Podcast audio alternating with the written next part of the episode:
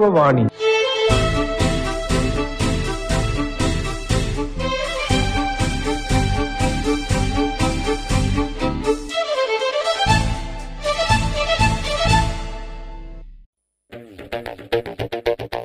ആഴിമലയിലെ അദ്ഭുതം കേരളത്തിലെ ഏറ്റവും ഉയരം കൂടിയ ശിവപ്രതിമ നിർമ്മിച്ച ദേവദത്തൻ എന്ന യുവശില്പിയുമായി അഭിമുഖം.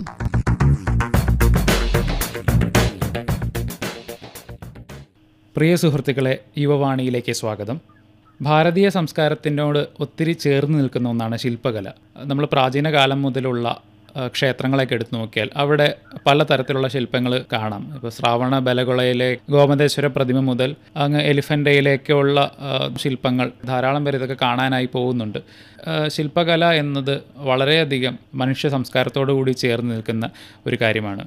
തിരുവനന്തപുരത്തെ വിഴിഞ്ഞത്തിനടുത്തുള്ള ആഴിമല എന്ന സ്ഥലത്തെ ആഴിമല മഹാദേവ ക്ഷേത്രത്തിൽ വളരെ വലിയൊരു ശിവ പ്രതിമ അതിന്റെ നിർമ്മാണ പ്രവർത്തനങ്ങൾ ഈ അടുത്ത് കഴിയുകയുണ്ടായി. അതിന്റെ വലിപ്പം കൊണ്ട് തന്നെ പല വാർത്തകൾ അത് ഇടം നേടിയിരുന്നു. ഇതിന്റെ നിർമ്മാതാവായ അതിന്റെ ശില്പിയായ ദേവദത്തനാണ് ഇന്ന് യുവവാണിയിൽ നമ്മോടൊപ്പമുള്ളത്. ദേവദത്തൻ സ്വാഗതം പരിപാടി യുവവാണിയിലേക്ക് സ്വാഗതം.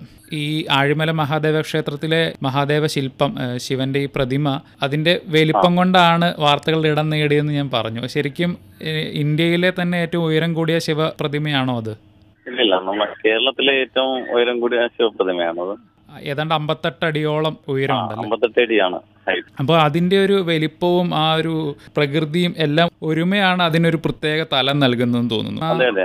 അത് ആ വർക്കിന്റെ ഏറ്റവും വലിയ പ്രത്യേകത അതാണ്. കാരണം ആ സ്ഥലത്ത് അത് ഇരിക്കുന്നത് കൊണ്ട് മാത്രമാണ് അത്രയ്ക്ക് പ്രത്യേകത. കറക്റ്റ് ആ സൈറ്റ് സ്പെസിഫിക്കായിട്ടാണ് ആ വർക്ക് വർക്കിന്റെ റീച്ച് പോണത്. അപ്പോൾ ആദ്യം തന്നെ ഇത്തരത്തിലൊരു പ്രതിമ ഉണ്ടാക്കാനുള്ള ഒരു ഇച്ഛാശക്തി ഒരു ആത്മവിശ്വാസമൊക്കെ വേണമല്ലോ. കാരണം വളരെ വലിയൊരു പ്രതിമയാണ്. അപ്പോൾ അതിന്റെ രൂപകൽപ്പന തൊട്ട് അത് എവിടെ ഇരിക്കണം എങ്ങനെ വേണം അതിന്റെ പോസ്റ്റർ ഡിസൈൻ അങ്ങനെ ഒത്തിരി കാര്യങ്ങളുണ്ട്. അപ്പോൾ താരതമ്യേന നോക്കുമ്പോൾ ദൈവത്തിനൊരു പുതുമുഖമാണെന്ന് പറയാം. കാരണം ആദ്യത്തെ മേജർ വർക്ക് പോലെയുള്ള ഒരു കാര്യമാണിത്. അപ്പോൾ ആ ഒരു ധൈര്യം എങ്ങനെ വന്നു? എന്നെ ഞാനിത് എനിക്കിത് മുഴുമിപ്പിക്കാൻ പറ്റും. ഇത് എന്നെ കൊണ്ട് ചെയ്യാൻ പറ്റും എന്നൊരു തോന്നൽ വേണമല്ലോ. പ്രത്യേകിച്ചൊന്നുമില്ല. കാരണം നമുക്ക് ചെയ്യാൻ കഴിയുമെന്ന് തോന്നിയ അത് തന്നെയാണ് ധൈര്യം. ആ ഒരു തോന്നലാണ് എല്ലാം നമ്മൾ ചെയ്യിപ്പിക്കുന്നത്. കാരണം ഇത് ഫസ്റ്റ് വർക്കാണ്. വേറെ ചെയ്തുള്ള എക്സ്പീരിയൻസും ഇല്ല. എനിക്ക് ഏകദേശം ഇരുപത്തിമൂന്ന് വയസ്സായപ്പോഴാണ് പ്രതിമ തുടങ്ങിയത് തന്നെ അപ്പോഴത്തേക്കും എക്സ്പീരിയൻസ് ആവാനുള്ള ഒരു പ്രായവും ഒന്നും ആയില്ല. പക്ഷേ ഇത് ഇങ്ങനെയുള്ള കാര്യങ്ങളൊക്കെ നമുക്ക് ചെയ്യാൻ കഴിയുമെന്നുള്ള തോന്നൽ വന്നാൽ നമുക്ക് ചെയ്യാൻ പറ്റും. അതിനുള്ള അവസരങ്ങൾ കിട്ടുക എന്നുള്ളതാണ് ഏറ്റവും വലിയ കാര്യം. ശരിയാണ്. അവസരങ്ങൾ കിട്ടുക എന്നുള്ളത് വലിയൊരു കാര്യം തന്നെയാണ്. അപ്പോൾ ഇതിന് അവസരം ഒരുക്കി തന്ന ഈ ക്ഷേത്രാധികാരികളോട് ദേവദത്തിന് ഒത്തിരി നന്ദി ഉണ്ടാവില്ലേ? ആ അത് ഇതിൽ പ്രത്യേകിച്ച് എന്ന് പറഞ്ഞാൽ നമുക്ക് അവിടെ ഒരു മേൽശാന്തി ഉണ്ട് അതായത് അവിടുത്തെ പോറ്റി പൂജാരി. അദ്ദേഹമാണ് ഇങ്ങനെ പ്രതിമ വന്നാൽ കൊള്ളാം. അല്ലെങ്കിൽ നമ്മൾ ഇങ്ങനെ ഒരു ആശയം പറഞ്ഞപ്പോൾ അത് ഓക്കെ അത് ചെയ്യാം. അല്ലെങ്കിൽ അത് ചെയ്യിക്കാനുള്ള ബാക്കി സാമ്പത്തിക സോഴ്സ് ഇതെല്ലാം കണ്ടെത്തിയത് അദ്ദേഹമാണ്.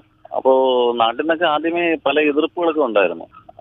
അതിനുശേഷം ഈ എതിർപ്പുകളെയൊക്കെ തരണം ചെയ്തൊക്കെയാണ് ഇതൊക്കെ ചെയ്ത് മുന്നേറി വന്നത്. ഇതിലുള്ള തന്നെ വലിയ കാര്യമാണ് ഇപ്പോൾ പറഞ്ഞ പോലെ സാമ്പത്തികമായിട്ടുള്ള അതിന്റെ സ്രോതസ്സുകൾ കണ്ടെത്തുക എന്നുള്ളത്. ഇപ്പോൾ അഴിമല എന്ന് പറയുന്നത് ഇപ്പോൾ ഗുരുവായൂരോ അങ്ങനെ നമ്മൾ പേര് കേട്ട ക്ഷേത്രം പോലെ ധാരാളം വരുമാനമുള്ള ഒരു ക്ഷേത്രവുമല്ലല്ലോ. അപ്പോൾ ഇത് നീണ്ട ആറ് വർഷം എടുത്തുള്ള വലിയൊരു പ്രൊജക്റ്റുമാണ്. അപ്പോൾ ഈ സാമ്പത്തിക പ്രശ്നങ്ങളൊക്കെ അലട്ടിയിരുന്നു ഇതിന്റെ നിർമ്മാണ സമയത്ത്. ആ ഉണ്ടായിരുന്നു. സാമ്പത്തികം നമുക്കൊരു പ്രത്യേക രീതിയിലുള്ള ഫ്ലോ ആയിരുന്നു. അതായത് കുറച്ച് സ്ലോ ഫ്ലോ ആയിരുന്നു. അപ്പോഴത്തേക്കും നിർമ്മാണ പ്രവർത്തനം ഭയങ്കര സ്പീഡാക്കാനും പറ്റാത്ത ഒരു സാഹചര്യം ഉണ്ടായിരുന്നു. അതാണ് ഇത്രയും ദുരേശം വരാനും കാര്യം ആറ് വർഷം എടുക്കാനേ. അല്ലെങ്കിൽ ഒരു നാല് വർഷത്തിനകത്ത് തീരേണ്ടതാണ്. അപ്പൊ നമ്മളെ സാമ്പത്തികം കുറച്ച് ഡിലേ ആയിരുന്നു. അപ്പൊ അതിനനുസരിച്ചൊക്കെയാണ് ചെയ്തത്. അതിന് ഈ മേൽശാന്തിയൊക്കെയാണ് മുന്നിട്ടിറങ്ങിയതും പല കാര്യങ്ങളും പല സ്പോൺസേഴ്സിനെ കണ്ടതും ഇഷ്ടംപോലെ എഫേർട്ട് അതിലുണ്ട്. അത് സാമ്പത്തികമാണല്ലോ അതിന്റെ ഒരു പ്രധാന ഘടകം. കാരണം ഇത്രയും വലിയൊരു പ്രോജക്റ്റ് ആകുമ്പോൾ ഇത്രയും വലിയൊരു സാമ്പത്തിക സോഴ്സ് വേണമല്ലോ. പിന്നെ എടുത്തു പറയേണ്ട ഒരു കാര്യം ഈ പ്രതിമയുടെ ഒരു പോസ്റ്റർ അതിന്റെ ഒരു നിൽപ്പ് തന്നെയാണ്. സാധാരണ ക്ഷേത്ര ശില്പങ്ങളിൽ കാണുന്നത് ദേവൻ നിൽക്കുന്നതോ അല്ലെങ്കിൽ കുറച്ച് മാംസളമായ ഉടലോട് കൂടിയ രീതിയിലോ അല്ലെങ്കിൽ ഒരു സ്ത്രൈണഭാവത്തിലോ ഒക്കെയാണ്. ഇത് ശരിക്കും ശാന്തസ്വരൂപനായിട്ട് അലസഭാവത്തിലിരിക്കുന്ന വളരെ മസ്കുലിനിറ്റി പൗരുഷഭാവം ഉള്ള ഒരു ശിവനാണ്. അദ്ദേഹത്തിന്റെ തന്നെ നോട്ടവും നേരെയല്ല ഒരു ഒരു അനന്തതയിലേക്ക് നോക്കുന്ന വളരെ അലസഭാവത്തിൽ നോക്കുന്ന രീതിയിൽ ഒരു നോട്ടമാണ്. അതുമാത്രമല്ല ഈ കാറ്റ് കൊണ്ട് ഈ മുടിയിഴകളൊക്കെ ഇങ്ങനെ പാറി പറന്ന് നടക്കുന്നു. കൈകൾ നാല് കൈകൾ അതിൽ ഉൾപ്പെടുത്തിയിട്ടുണ്ട്. അതിൽ ഓരോ കൈയിലും ഡമരു ശൂലം തൃശൂലം ഒക്കെ ഉണ്ട്. ഒരു കൈ വളരെ അലസമായിട്ട് തുടയിൽ വെച്ചിരിക്കുന്നു. ഇരിപ്പും ഒരു പ്രത്യേക രീതിയിലാണ്. മറ്റ് സ്ഥിരം നമ്മൾ കണ്ടുവരുന്ന ഒരു ക്ഷേത്രശില്പത്തിന്റെ രൂപ മാതൃകയിലല്ലല്ലോ സൃഷ്ടിച്ചിരിക്കുന്നത്. അപ്പം ഇങ്ങനെ ഒരു മാറി ചിന്തിക്കാം എന്ന് എങ്ങനെ തോന്നി?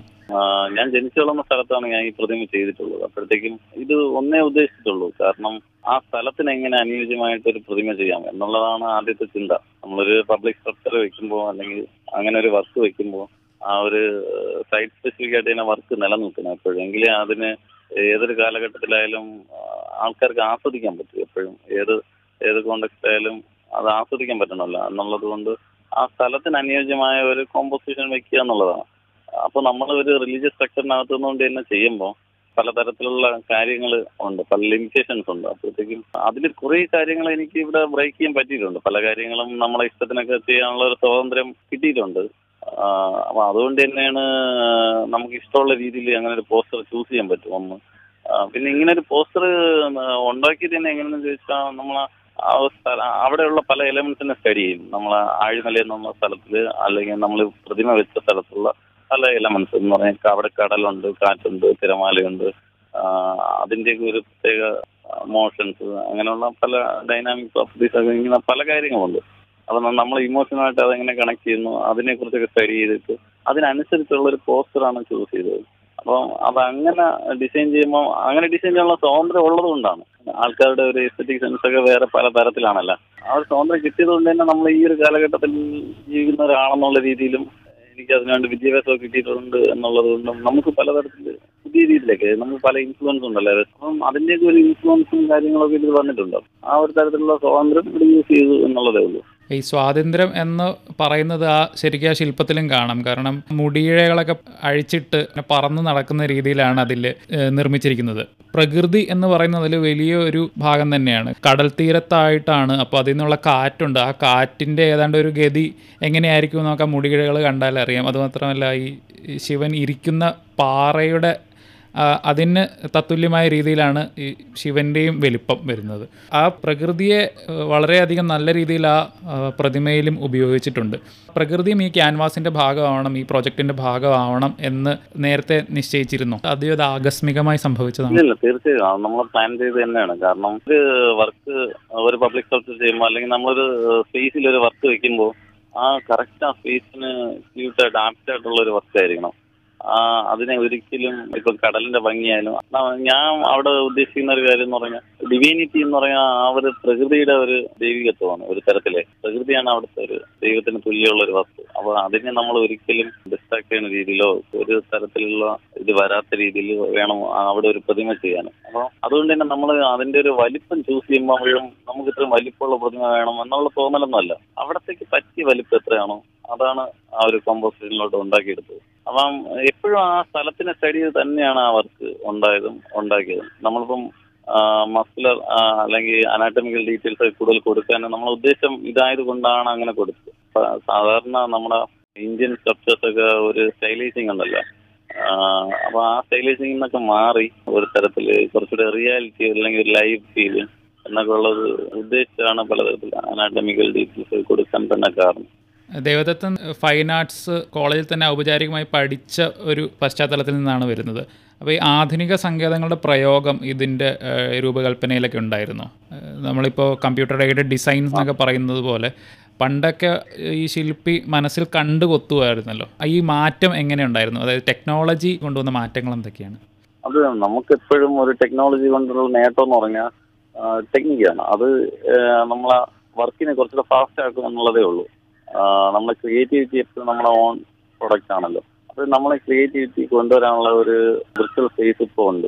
കമ്പ്യൂട്ടർ ആയാലും പലതരത്തിലും. റിയൽ സ്പേസിൽ ചെയ്തുകൊണ്ടിരിക്കുന്ന കാര്യങ്ങൾ നമ്മൾ വിർച്വൽ സ്പേസിൽ ചെയ്യാന്നേ ഉള്ളൂ. ചെയ്ത് അതിന്റെ എക്സ്പീരിയൻസ് ചെയ്ത് നോക്കാം അല്ലെങ്കിൽ അതൊക്കെ ഒന്ന് മോഡൽ ചെയ്ത് നോക്കാം. അപ്പൊ നമുക്ക് ത്രീ ഡി മോഡൽ ചെയ്ത് നോക്കാം. അപ്പം നമ്മൾ റിയൽ ആയിട്ട് ക്ലെയിൽ മോഡൽ ചെയ്യുമ്പോൾ തന്നെ നമുക്ക് വേറെ സ്പേസിൽ മോഡൽ ചെയ്യാമെന്നുള്ളതേ ഉള്ളൂ. വിർച്വൽ സ്പേസിൽ മോഡൽ ചെയ്യാമെന്നുള്ളൂ അപ്പം നമ്മൾ ആർട്സ് എന്നുള്ള രീതിയിൽ ഇങ്ങനെയുള്ള സാങ്കേതിക വിദ്യകളൊക്കെ ഇപ്പം പഠിച്ചിട്ടുണ്ട്.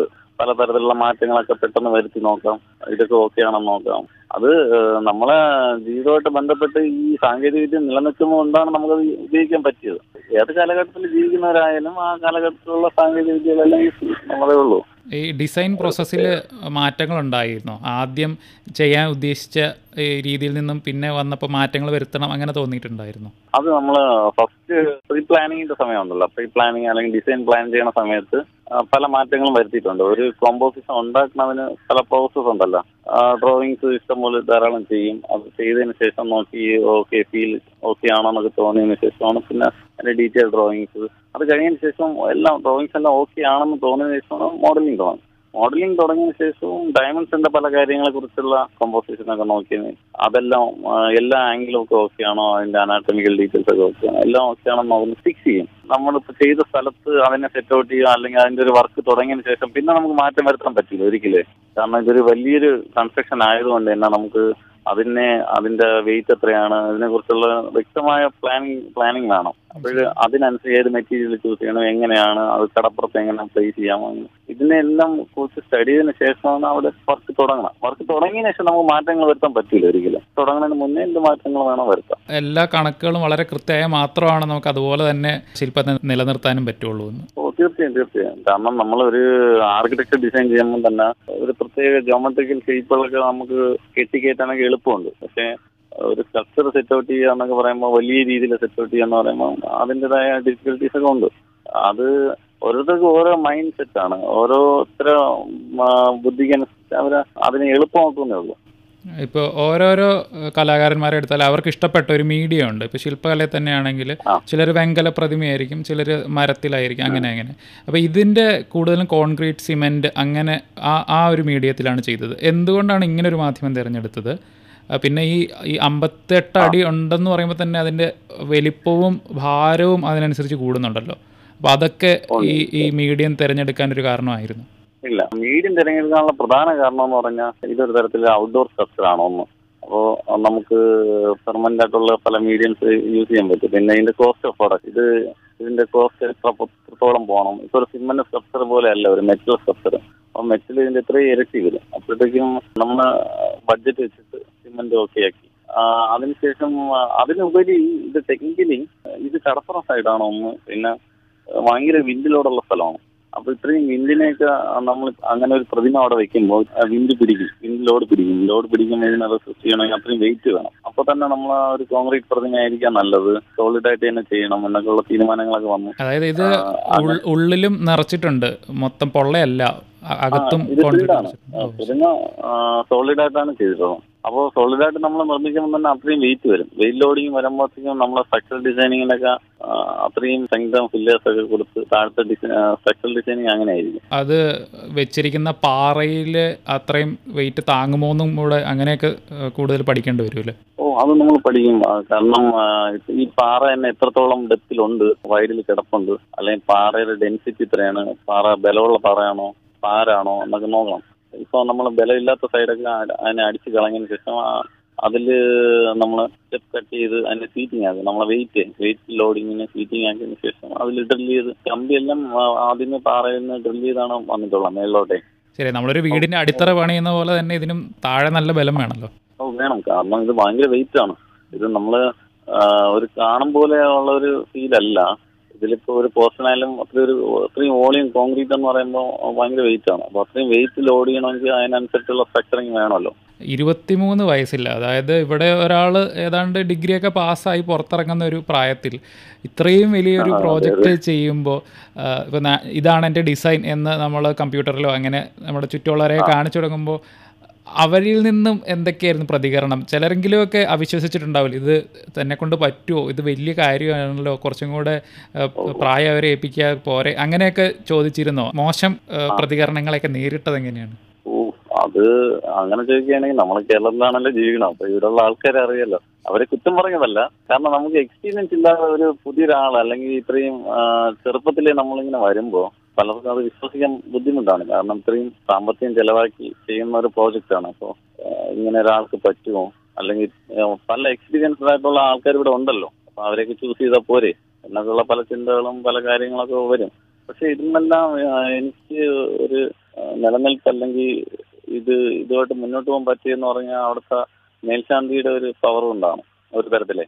പുള്ളിക്കാരന്റെ ഒരു സപ്പോർട്ട് കൊണ്ടാണ്. അപ്പോൾ ഇതിന്റെ സാമ്പത്തികം എല്ലാം അദ്ദേഹം കണ്ടുപിടിച്ചു. അതിനുശേഷമൊക്കെയാണ് കമ്മിറ്റി ഏറ്റെടുത്തത്. നമ്മൾ ഇങ്ങനെ ഒരു പ്രോജക്റ്റ് തുടങ്ങുന്ന സമയത്ത് തന്നെ പലതരത്തിലുള്ള എതിർപ്പുകൾ വന്നിട്ടുണ്ട്. കാരണം ഇത്രയും ചെറിയൊരു പ്രായത്തിൽ ഇങ്ങനെ ഒരു പ്രോജക്റ്റ് ഒരാൾക്ക് കൊടുക്കുമ്പോൾ ഇത്രയും വലിയ സാമ്പത്തികം ചെലവാക്കി ചെയ്യേണ്ട ഒരു പ്രോജക്റ്റ് ഒരാൾക്ക് കൊടുക്കുമ്പോൾ പലതരത്തിലുള്ള എതിർപ്പുകൾ വന്നിട്ടുണ്ട്. പലർക്കും അതൊരു വിശ്വാസം അല്ലാത്ത രീതിയിൽ വന്നിട്ടുണ്ട്. അതിന് അതിന്റെതായ കാര്യകാരണങ്ങളുണ്ട്. കാരണം നമ്മൾ ഇത്രയും പ്രായം കുറഞ്ഞ ഒരാളാണല്ലോ എന്നൊക്കെയുള്ള ഒരു പ്രശ്നങ്ങളാണ്. പക്ഷെ അതിനെല്ലാം അതിജീവിക്കാൻ പറ്റി ഒരു തരത്തിൽ. അതൊരു നമുക്ക് അത് ചെയ്യാൻ പറ്റും എന്നുള്ള ഒരു തോന്നലിന്റെ പവറിൽ എല്ലാ കാര്യങ്ങളും നടത്തിയെടുക്കാൻ പറ്റി എന്നുള്ളതാണ്. അതിനെല്ലാം ഉള്ള മറുപടി ആയിരുന്നു എല്ലാവർക്കുമായിട്ട് തുറന്നു കൊടുത്തപ്പോൾ കണ്ട് തന്നെ ഞെട്ടിക്കാണും. അതെ അതെ. അത് എന്നെ സംബന്ധിച്ചെന്ന് പറഞ്ഞാൽ അത്രയും അത്രയും ഞാൻ ജനിച്ചു നാട്ടിലാണല്ലോ ഇത് ചെയ്തത്. അപ്പൊ തന്നെ എല്ലാ നാട്ടുകാരും അപ്പൊ അതിൽ ആ പ്രതിമയിൽ എന്തെങ്കിലും തരത്തിലുള്ള പറയാൻ പറ്റുന്ന തരത്തിൽ അല്ലെങ്കിൽ പെട്ടെന്ന് തിരിച്ചറിയാൻ പറ്റുന്ന തരത്തിലുള്ള മിസ്റ്റേക്സ് അങ്ങനെ എന്തെങ്കിലും ഉണ്ടെങ്കിൽ ഇത് ഏത് തരത്തിൽ പോകും. അങ്ങനെ പലരും പല കാര്യങ്ങളും പറയുന്നുണ്ടായിരുന്നു. പക്ഷെ തുറന്നു പോകുന്ന ആൾക്കാർക്ക് ഇതിന്റെ ഒരു സംഗതി പിടികിട്ടിയത്. പിടികിട്ടിയതും ഇതിങ്ങനെ ഇത്രയും സക്സസ് ആയി എന്നുള്ളതിൽ നാട്ടുകാരെല്ലാം അത് അംഗീകരിക്കുകയും എല്ലാവരും അതിന് കൂടെ നിൽക്കുകയും പിന്നെ സപ്പോർട്ട് ചെയ്യുകയൊക്കെ ചെയ്തു. കൊറോണ ഇല്ലായിരുന്നെങ്കിൽ കൂടുതൽ ആളുകൾ ഇപ്പോ ഇത് കേരളത്തിന് അകത്തും പുറത്തു നിന്ന് ഒത്തിരി പേര് ധാരാളം പേര് ഇപ്പോൾ കാണാനൊക്കെ എത്തിയേനെ. ഓ തീർച്ചയായും തീർച്ചയായും. ഇഷ്ടംപോലെ പേര് പല സ്ഥലങ്ങളിൽ നിന്ന് വിളിക്കും രാജ്യത്തിന്റെ ആയാലും രാജ്യത്തിന് പുറത്തായാലും നമ്മളെ ഇഷ്ടംപോലെ പേര് വിളിക്കും. വിളിച്ച് ഓരോരുത്തരും നല്ല അഭിപ്രായം പറയുമ്പോൾ നമുക്കൊരു പ്രചോദനമാണ് ഒരു തരത്തിലെ. അല്ലെങ്കിൽ ആ ഒരു അഭിമാനം തോന്നുന്ന അപ്പോഴാണ്. ഇപ്പൊ ശിവപ്രതിമകൾ ഇന്ത്യയിൽ പല ഭാഗത്തും ഉണ്ടല്ലോ തമിഴ്നാട്ടിലെ ആദിയോഗി അല്ലെങ്കിൽ ഇപ്പൊ മുരുദേശ്വർ കർണാടകത്തിലെ മുരുദേശ്വറിലെ ശിവപ്രതിമ ഒരു യോഗ പോസിലിരിക്കുന്ന ഒരു പ്രതിമ ഒക്കെ ഉണ്ടല്ലോ. അപ്പോൾ അതൊക്കെ പോയി കണ്ടിരുന്നോ? അതിൽ നിന്നൊന്ന് അതിൽ നിന്നൊക്കെ വ്യത്യസ്തമാവണം. അല്ലെങ്കിൽ ഒരു മൂലകം പോലും അതുപോലെ ആവരുത് അങ്ങനെയൊക്കെ ഒരു നിബന്ധന ഉണ്ടായിരുന്നു? അങ്ങനെ പ്രത്യേകിച്ചൊന്നുമില്ല. ഇപ്പൊ നമുക്ക് എനിക്ക് തോന്നുന്നു സ്വതന്ത്രമായിട്ട് ചിന്തിക്കാനൊക്കെ ഉള്ള ഒരു മാനസികാവസ്ഥ ഇപ്പൊ ഉണ്ട്. ഇപ്പോഴത്തേക്കും ഭയങ്കര സിസ്റ്റം ആയില്ല. അതുകൊണ്ട് തന്നെ നമുക്ക് ഫ്രീ ആയിട്ടൊക്കെ ചിന്തിക്കാം. അതിനനുസരിച്ചുള്ള ഒരു സ്പേസും കൂടെ കിട്ടിയപ്പോ ഇങ്ങനെയൊക്കെ ഇത് ഒരു ഇപ്പൊ ഒരു കലാസൃഷ്ടി അല്ലെങ്കിൽ ഒരു കലാസംബന്ധിയായ ഒരു കാര്യം എന്ന് പറയുന്നത് നമ്മളെ സ്വാതന്ത്ര്യമാണ് അതിൽ അതിൽ റിഫ്ലക്ട് ചെയ്യണം ഒരു തരത്തിൽ ഇപ്പോഴും അതിനുള്ള ഒരു സ്വാതന്ത്ര്യം നമ്മുടെ ഈ ഒരു സാഹചര്യത്തിൽ ഉണ്ടായി. ഉണ്ടായതുകൊണ്ടാണ് അങ്ങനെ ഒരു പോസ് ചൂസ് ചെയ്യാനൊക്കെ പറ്റിയത് കേട്ടാ. കാരണം ഇവിടുത്തെ ഒരു എസ്തറ്റിക് ബോധം വെച്ചിട്ട് നമുക്ക് തല ഇപ്പം ആ ചെയ്ത പ്രതിമയുടെ തല പോലും നേരെ തിരിച്ചു വെക്കാൻ പറ്റില്ല. ആൾക്കാർ പറയും ആൾക്കാർ അത് അക്സെപ്റ്റ് ചെയ്യില്ല. ആൾക്കാർക്ക് അത് വേറെ തരത്തിലാണ് ആൾക്കാർ കാണുന്നത്. തലയ്ക്ക് നേരെ ഫ്രണ്ടലായിട്ടേ പറ്റൂ അങ്ങനെ കൈ പൊക്കാൻ പാടില്ല ഇങ്ങനെയൊക്കെയുള്ള കുറെ കാര്യങ്ങൾ അതൊന്നും ആൾക്കാർക്ക് അത്ര അക്സെപ്റ്റബിൾ അല്ല. പക്ഷേ ഇവിടെ അതെല്ലാം നടന്നു. അതുകൊണ്ട് തന്നെ ആൾക്കാർ അതുകൊണ്ടാണ് പലരും പറയണത്. ഫോസിൽ വെറൈറ്റി ഉണ്ട്. പല കാര്യങ്ങളും പറയണതും അംഗീകരിക്കാനുള്ള ഒരു മനസ്സും ആൾക്കാർക്കുണ്ട്. അപ്പൊ അതുകൊണ്ട് അത് അംഗീകരിക്കുന്ന ഒരു ലെവലിലോട്ട് എത്തി എന്നുള്ളത് കൊണ്ട് സന്തോഷം. ഇരുപത്തിമൂന്നാം വയസ്സിൽ തുടങ്ങി. നീണ്ട ആറു വർഷം ഊണ് ഉറക്കം ശില്പത്തിന്റെ പല പണികളിലും ആയിരുന്നിരിക്കണം. അപ്പോൾ ഇതിന്റെ അവസാനത്തെ മിനുക്ക് പണി കഴിഞ്ഞ ദിവസം എന്തായിരുന്നു മനസ്സിൽ ഓ അത് ഒരു നമുക്ക് ഇപ്പോ ഒരു നിർമ്മാണ പ്രവർത്തനം അല്ലെങ്കിൽ നമ്മളൊരു പ്രതിമ ചെയ്തുകൊണ്ടിരിക്കുമ്പോൾ ഇത്രയും ഹൈറ്റിലുള്ള ഒരു വർക്കാണല്ലോ. അപ്പോഴത്തേക്കും നമ്മൾ ഇത്രയും സ്കഫോൾഡിംഗ് ഒക്കെ ഇട്ട് ചാര അതൊരു വേറെ വരും നമ്മൾ വർക്ക് ചെയ്യുന്ന ലോകം വേറെ ലോകം കാരണം ഇത്രയും നീണ്ട ഒരു വർഷം ആ ഒരു സ്ഥലത്ത് ജീവിച്ച് നമ്മൾ രാവിലെ ആയാലും രാവിലെ തൊട്ട് വൈകുന്നേരം വരെ അവിടെയാണല്ലോ സ്പെൻഡ് ചെയ്യണം ഇനി നമുക്ക് അതിന്റെ പുറത്ത് കയറാൻ പറ്റില്ലല്ലോ.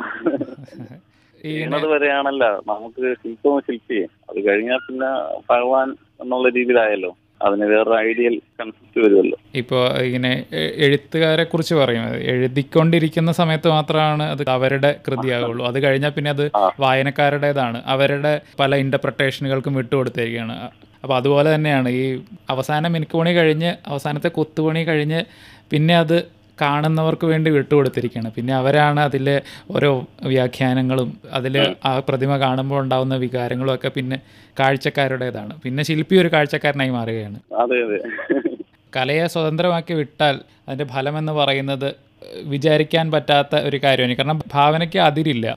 നമ്മൾ ഇത്രയും നേരം സംസാരിച്ചു കൊണ്ടിരുന്നത് കേരളത്തിലെ ഏറ്റവും ഉയരം കൂടിയ ശിവപ്രതിമ നിർമ്മിച്ച യുവശില്പിയായ വെറും ഇരുപത്തൊമ്പത് വയസ്സേ ഉള്ളൂ. ആ- സമയത്താണ് അമ്പത്തെട്ട് അടി ഉയരമുള്ള ശിവപ്രതിമ നിർമ്മിച്ചത് ഇദ്ദേഹം. ദേവതത്തിനുമായാണ് യുവവാണിയിൽ ഇത്രയും നേരം സംസാരിച്ചു കൊണ്ടിരുന്നത് അപ്പോൾ ഇനിയും ഭാവിയിൽ എന്തൊക്കെ പരിപാടികൾ ആസൂത്രണം ചെയ്തിട്ടുണ്ടോ? അതെല്ലാം ഇതുപോലെ ഭംഗിയായി നടക്കട്ടെ. എല്ലാവിധ ആശംസകളും. ഓക്കെ താങ്ക് യു ശ്രോതാക്കൾ ഇതുവരെ കേട്ടത് ആഴിമലയിലെ അത്ഭുതം. കേരളത്തിലെ ഏറ്റവും ഉയരം കൂടിയ ശിവപ്രതിമ നിർമ്മിച്ച ദേവദത്തൻ എന്ന യുവശില്പിയുമായുള്ള അഭിമുഖം. നിർവഹണം റിയാസ് കളപ്പുരയിൽ.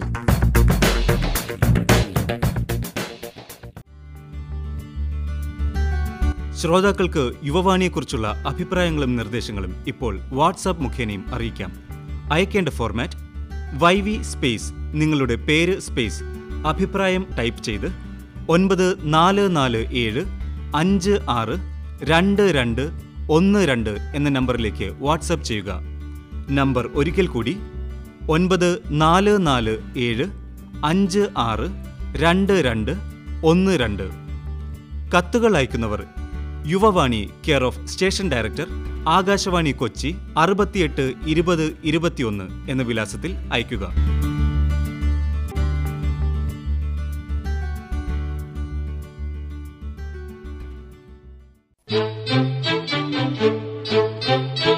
യുവവാണി സമാപിക്കുന്നു.